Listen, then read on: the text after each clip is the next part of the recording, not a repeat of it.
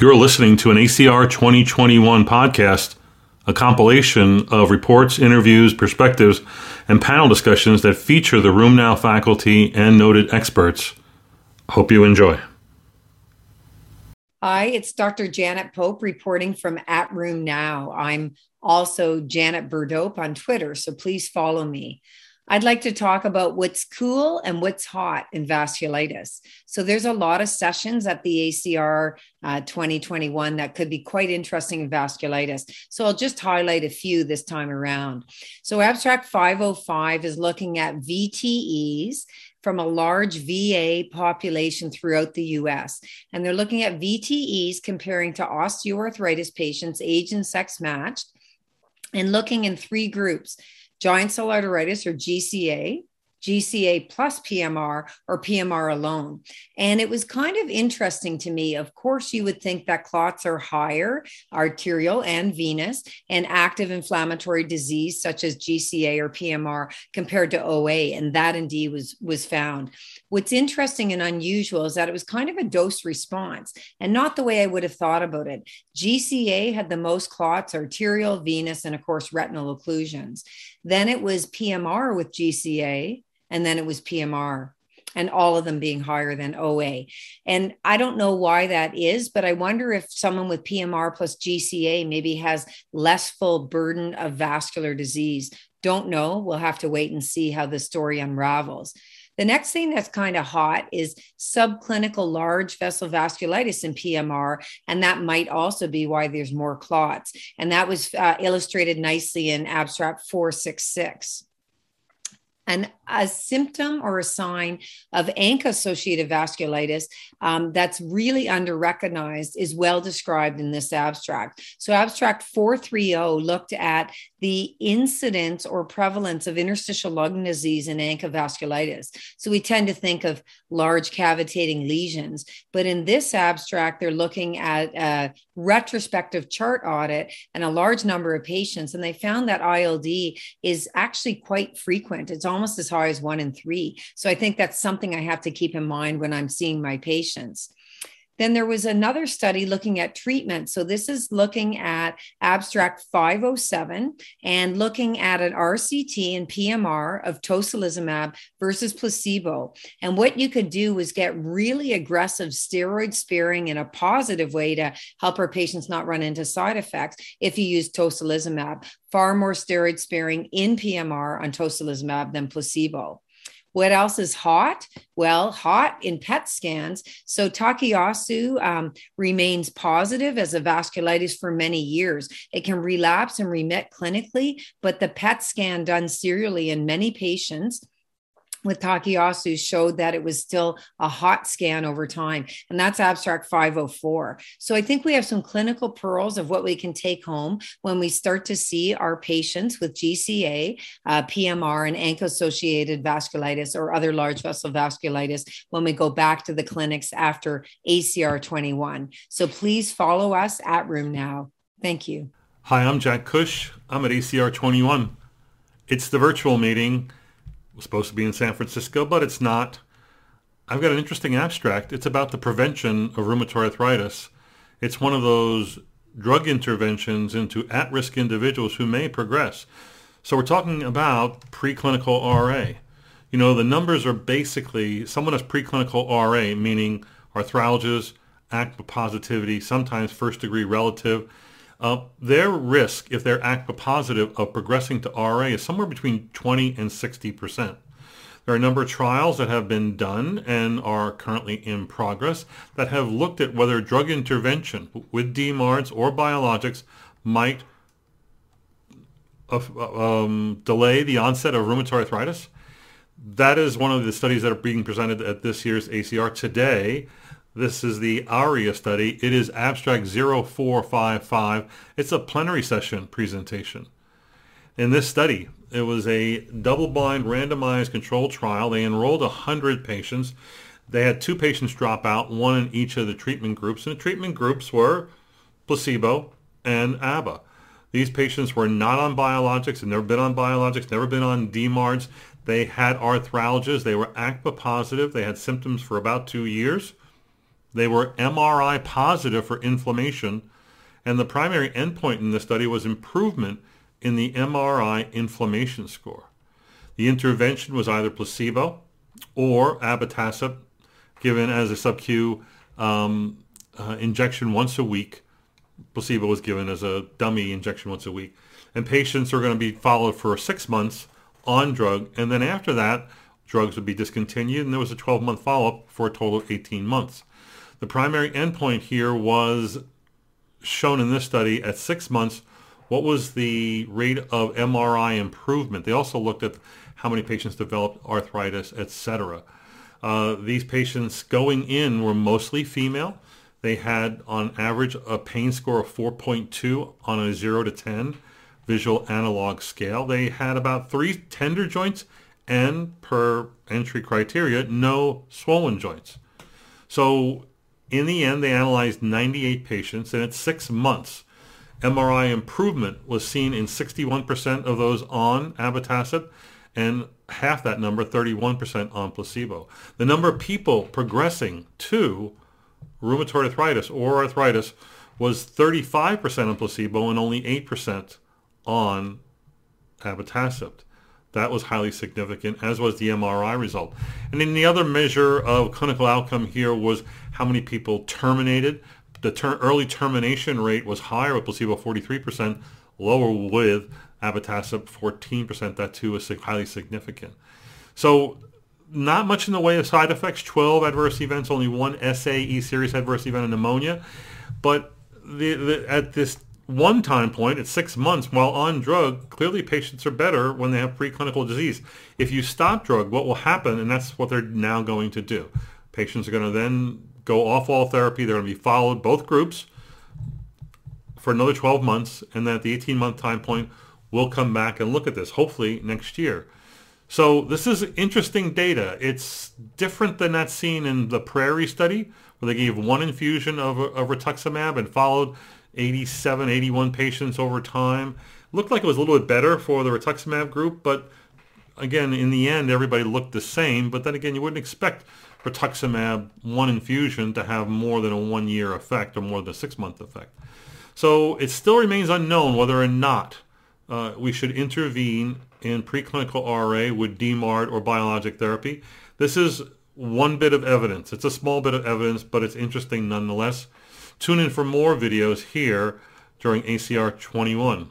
Hi, I'm Dr. Sheila Reyes from the Philippines reporting for RheumNow at the virtual ACR 2021. MRI is an important imaging modality in the evaluation of patients with rheumatic disease Increasing data have shown its utility in the diagnosis of early rheumatoid arthritis among patients with clinically suspect arthralgia and also as a potential tool for monitoring disease activity or progression in the spondyloarthropathies. I want to talk about two interesting studies on MRI presented during day one of the abstract session.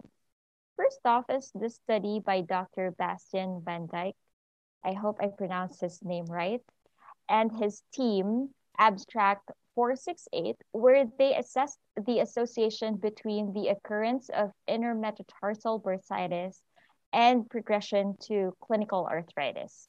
They studied a large number of patients, around 577, who presented with clinically suspect arthralgia and were followed through for development of clinical arthritis.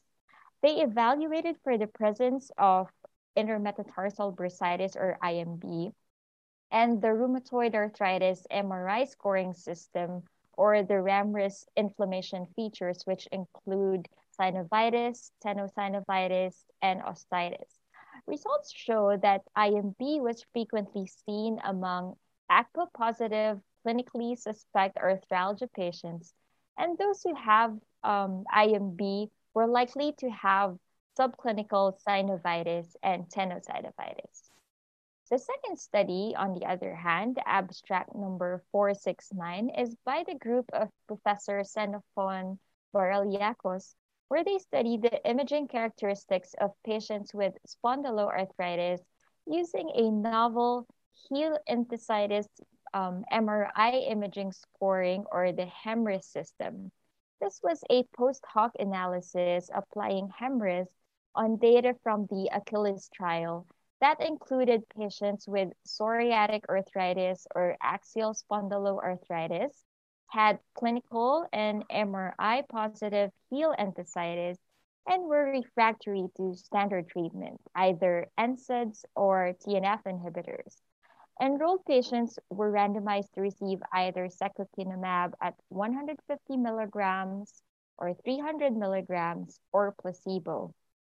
MRI positive heel enthesitis was defined as tendinitis or bone marrow edema in the area of the Achilles tendon and or the plantar aponeurosis. MRIs were then performed at screening week 24 and 52. Results show that the mean improvements in total enthesial inflammation and total structural damage scores were higher in the secukinumab treated patients compared to placebo. The Achilles tendon showed higher responsiveness compared to that of the plantar fascia. Among the secukinumab treated group, the highest mean change was observed for retrocalcaneal bursitis, peritendon hypersignals, and erosions. So, what do the results of these findings tell us? What is the added value of MRI, for example, in the early diagnosis of RA or as a monitoring tool for treatment among spondyloarthritis patients outside the setting of a clinical trial? Findings of the IMB study reinforces the idea that intra as well as juxtaarticular synovial inflammation is involved in the pathogenesis of RA. On the other hand, for the HEMRI study, it is possible to monitor the effect of biologics such as secukinumab on enthesial inflammation using MRI. It can probably be used as an adjunct to clinical findings when making treatment decisions. Because MRI is relatively expensive and not readily available in some areas, like from where I come from, its use may be limited to certain patients who may present atypically or those who show inconsistent clinical and laboratory findings.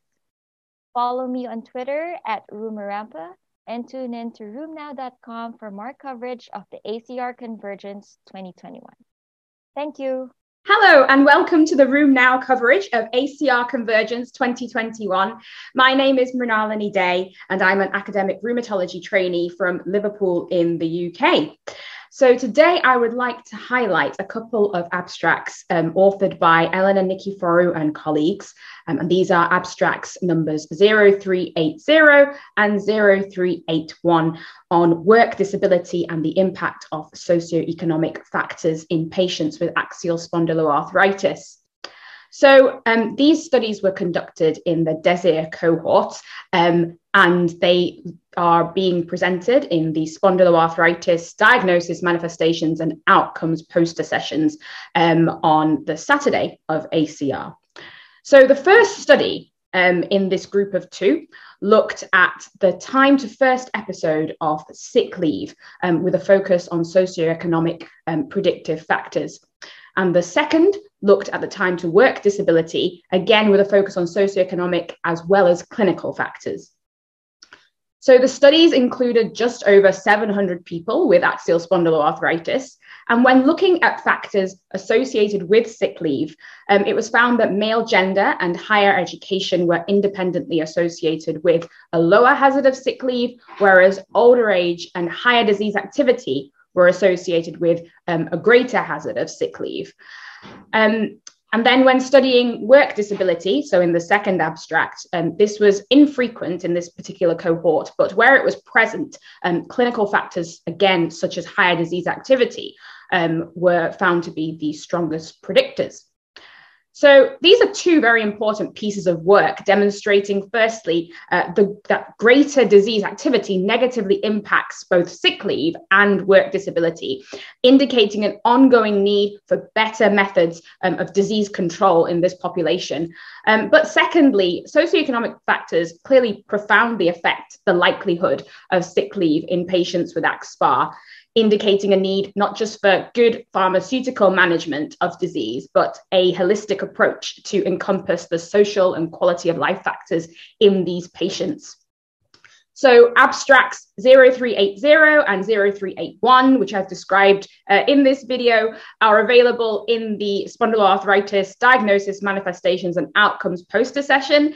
Um, if you'd like more content on ACR 2021, you can follow me on Twitter at Dr. Minnie Dey um, and at RheumNow, or go to the RheumNow website for much more content. Thank you for watching. Hello, this is Eric Ruderman from Northwestern University in Chicago, coming to you from ACR Convergence 2021 for RheumNow.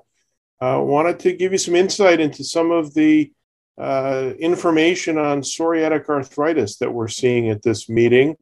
Um, and today, actually, the first day of the conference, the first full day of the conference, uh, there's a plenary session uh, with data from the two phase three trials of risankizumab, the newest uh, IL 23 inhibitor for psoriatic arthritis. Uh, this data was actually first presented at EULAR, but this is the first time that uh, US audiences will um, be seeing it in many cases. Um, two large phase three trials, a total of about 1,400 patients in the two, uh, one of which was bio-DMARD, uh, was DMARD failures, and the other had a percentage of patients who were bio-DMARD failures, a bit less than 50%. Uh, and the overall conclusion was that the drug was effective um, for psoriatic arthritis. Um, as many people know, IL 23 inhibitors are very effective for skin disease. And um, one of their claims to fame is that they're given infrequently. Risankizumab, uh, after uh, an initial dose and a second loading dose in a month, is given every three months, which has uh, a lot of appeal for many patients. Um, the drug was effective um, and uh, certainly better than placebo, although the effect size was somewhat smaller than we've seen with some of, of our other drugs in the past in psoriatic arthritis, uh, perhaps because the placebo response was quite high at a bit over 30%. Um, my takeaway is that IL 23 inhibitors clearly work. This is the second drug. Uh, guselkumab was approved last year uh, as another IL 23 inhibitor. And I think the challenge is trying to understand where these drugs are going to fit into our algorithm for treating psoriatic arthritis. Uh, with the IL 17 inhibitors, I think most rheumatologists are quite comfortable that they are as good as a TNF inhibitor for treating joint disease and probably better for skin disease. And we actually have some comparative studies uh, that show that.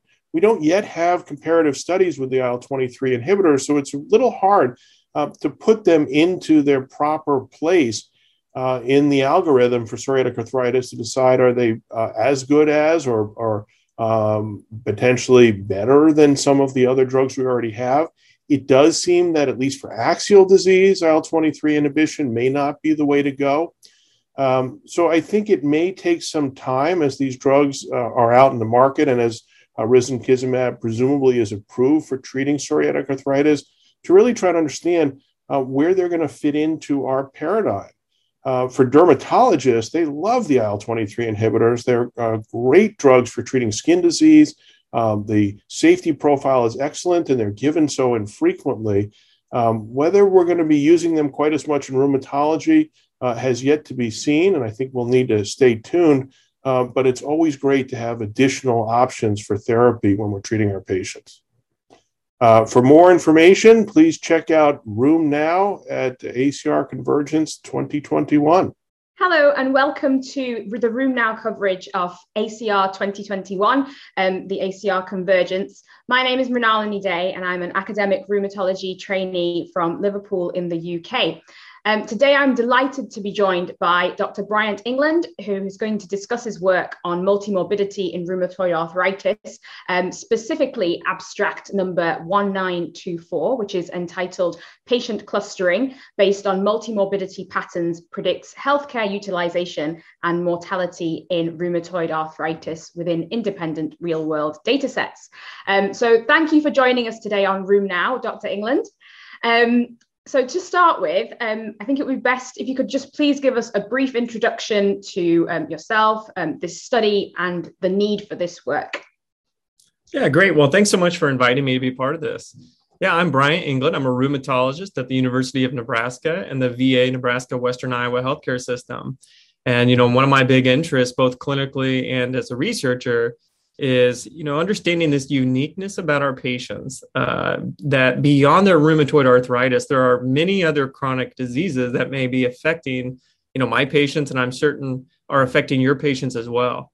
Um, and I think we've really recognized that these other conditions dramatically impact how we take care of their our patients' RA, uh, but more importantly, how we take care of the patient as a whole and how they're going to do over time.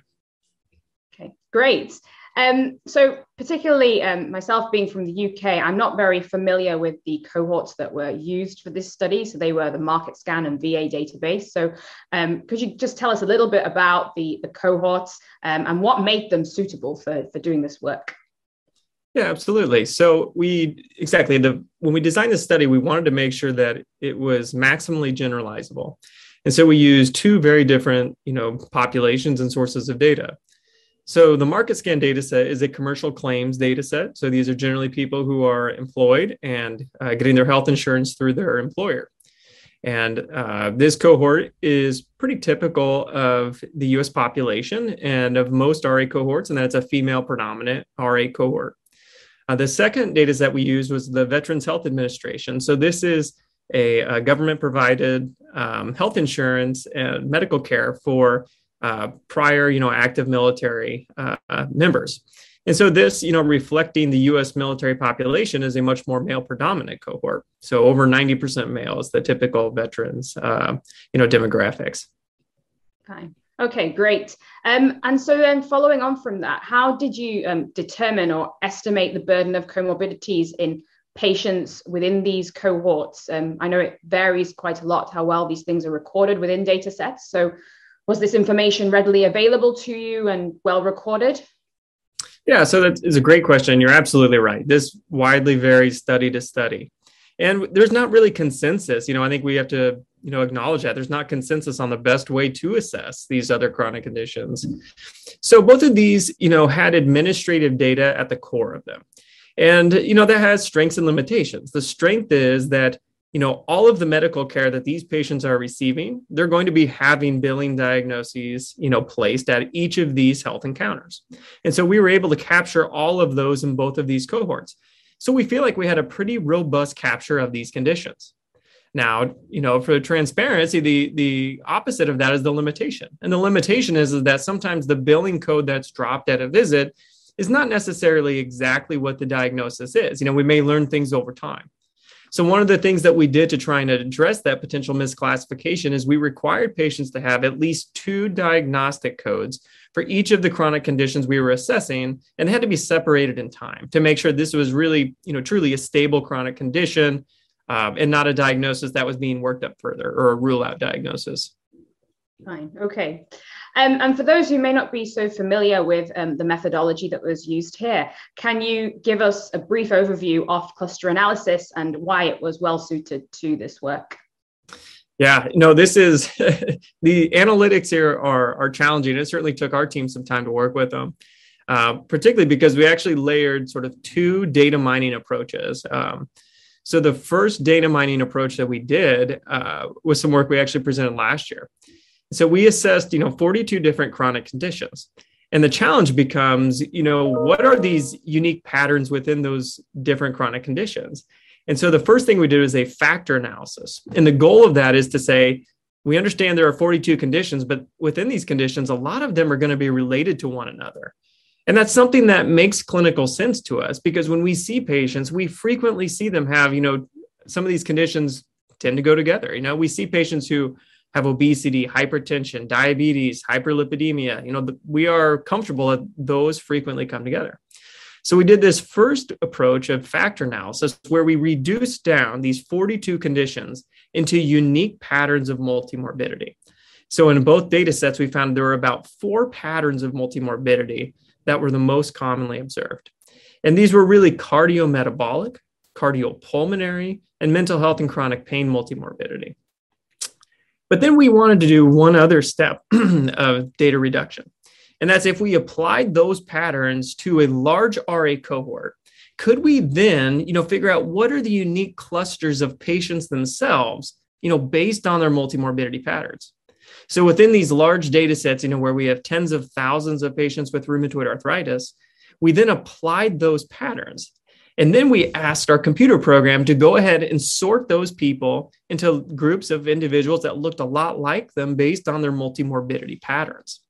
After doing that, then we could find there were about three to four unique clusters or groups of RA patients that were very similar in terms of their multimorbidity phenotype. Fine.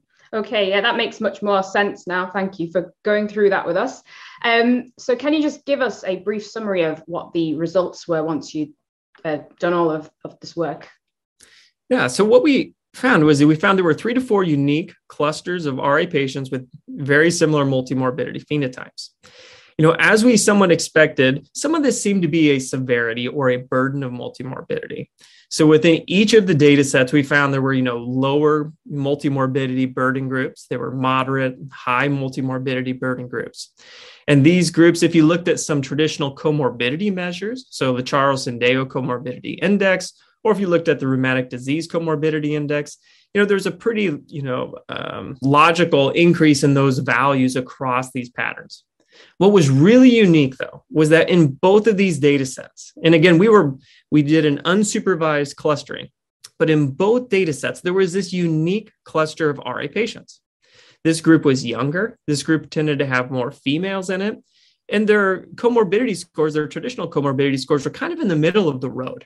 And this surprised us. And we were like, what is this unique cluster of patients? And so we went back and we looked at the multimorbidity phenotypes across these clusters and we were really floored that these unique clusters were driven by mental health and chronic pain. So 80 to 90 plus percent of the patients that were in this cluster had mental health or chronic pain multimorbidity. And that was the exact same in the MarketScan data set. Again, a you know commercially insured female predominant RA population, and very similar to the VA population. You know, it's 90% male.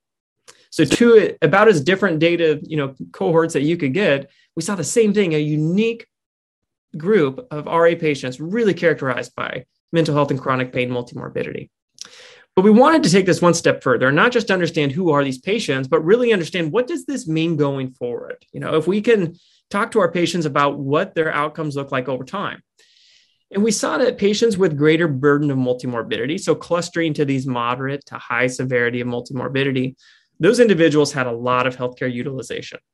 They were going to the emergency room, they were getting admitted to the hospital, they were having a lot of outpatient care visits. But also, that unique group of mental health and chronic pain, not only did they have a higher tendency to use the outpatient visits, emergency room, inpatient care setting, they had the highest. So, even compared to the high burden of multimorbidity cluster, those in the mental health and chronic pain group were using more healthcare than those. But it's not just about healthcare utilization, it's also about what their lifespan looks like. And so within the VA, we were able to look at what their risk of death was based on which cluster of multimorbidity they fell in. And we saw some tendency that those with moderate to severe multimorbidity had a higher risk of death, although some of that was explained by other potential confounders. But again, what was really unique was that mental health and chronic pain cluster tended to have a little better survival, crude survival. But once we accounted for them being a younger population and some of their other uh, you know, potential confounders, that mental health and chronic pain cluster had the highest risk of death. So about a 10% increased risk of death if you fell in that mental health and chronic pain cluster. And I think that's something we as clinicians don't necessarily appreciate very well that these individuals with mental health and chronic pain not only are they, you know, going to have more healthcare utilization, but it's actually has the potential to shorten their lifespan.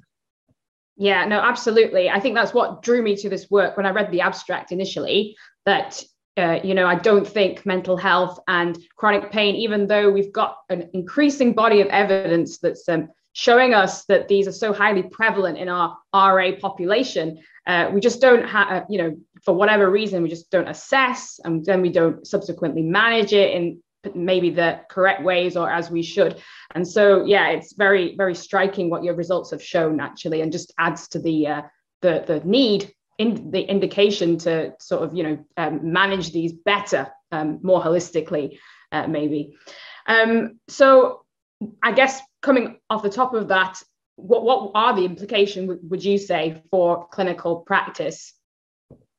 Yeah, so I think, you know, this really further shows us that, you know, multimorbidity is a topic where we need we need more evidence. Right. I mean, the challenge is that we don't have good guidance, right? We know these things are out there, yeah. but what are the, you know, how does that change how we practice as rheumatologists? How does this change what therapies we use? How does this change what care we give these patients? And that evidence really is lacking. And so we're stuck in a little bit of this conundrum where we know it's a problem. We can all see it right in front of us, uh, but we don't have great guidance. So I think the first issue is just there needs to be much more research into this comparative effectiveness studies or really closely evaluating therapies and management strategies in patients who have a high burden of multimorbidity or different patterns of multimorbidity. The other thing I think is really important is a lot of multimorbidity research has been using comorbidity indices, you know, and we need to move beyond that, right? Comorbidity indices can tell us, you know, a number of conditions somebody has, or we can weight them and feel a little bit better about a score. But what the reason we did this study in part was we wanted to get beyond that. And we know that multimorbidity is really characterized by these interrelationships of these chronic conditions. And so that's why something like factor analysis and cluster analysis were so attractive to us as a strategy was that's the point of these analyses is they understand and they capture the interrelatedness of these other conditions. And so i really want to see you know more work. Uh, we have future studies planned but I want to see other people as well you know within their data sets doing similar approaches. And i think finally what's exciting is you know we're in this era of electronic health records which uh, have certainly had their downsides and we all you know struggle keeping up with uh, messages and clicks and documentation in them but it'd be great to finally see them leveraged for some really useful things. And it, within electronic health records, potentially we could take different diagnoses or problem problemless conditions. And if we had, you know, these types of machine learning approaches running, you know, behind the scenes, they could help us pinpoint who these people are having these patterns of interrelated conditions. I think that'd be really exciting. Great. Yes. And I, uh, again, coming coming from the back of that, would you say there are any limitations to to this these kind of approaches or this work in general? Yeah absolutely there are. You know these these approaches are you know for large populations we've shown we can identify unique patterns but even within those patterns we know there are going to be people who are very different. And some of that might be related to the fact that we can't capture severity of these conditions particularly well. You know it's a lot different someone who has you know mild diabetes that they're able to control with lifestyle modification versus someone who has poorly controlled diabetes despite a lot of insulin you know? Um, so the severity aspect of these conditions is one thing that uh, we definitely need to figure out ways to capture better over time. Yeah absolutely. Um, and then finally do you have any follow-up work that's planned um, on the back of, of this particular piece of this study yeah, absolutely. You know, we we have a lot of things planned in terms of understanding, you know, how these different patterns may affect their RA outcomes specifically, and not necessarily just their general health outcomes. Uh, like I said before, it'd be great to look at you know the therapies that we use in rheumatoid arthritis and understand you know in the typical healthy randomized controlled trial population that's used how are these findings generalizable in the real world where we have a high preponderance of ra patients who are multimorbid um, and certainly, you know, doing those types of clinical trials is probably not going to happen. But maybe we can use these same large data sets to understand how our therapies compare in these populations. Yeah, absolutely. Um, thank you so much for going through your work today with us, Dr. England. Um, so, if you'd like to hear more about uh, this particular piece of work, then it's being presented at the Epidemiology and Public Health Abstract session on Tuesday afternoon of ACR 21. Um, if you'd like to know more about everything that's going on at the Congress, uh, you can follow myself at Dr. Mini Dey on Twitter or at RheumNow, or go to the RheumNow website for further content. Um, thank you for uh, watching with us today. Um, and thank you once again for joining us, uh, Dr. England. Thanks for having me.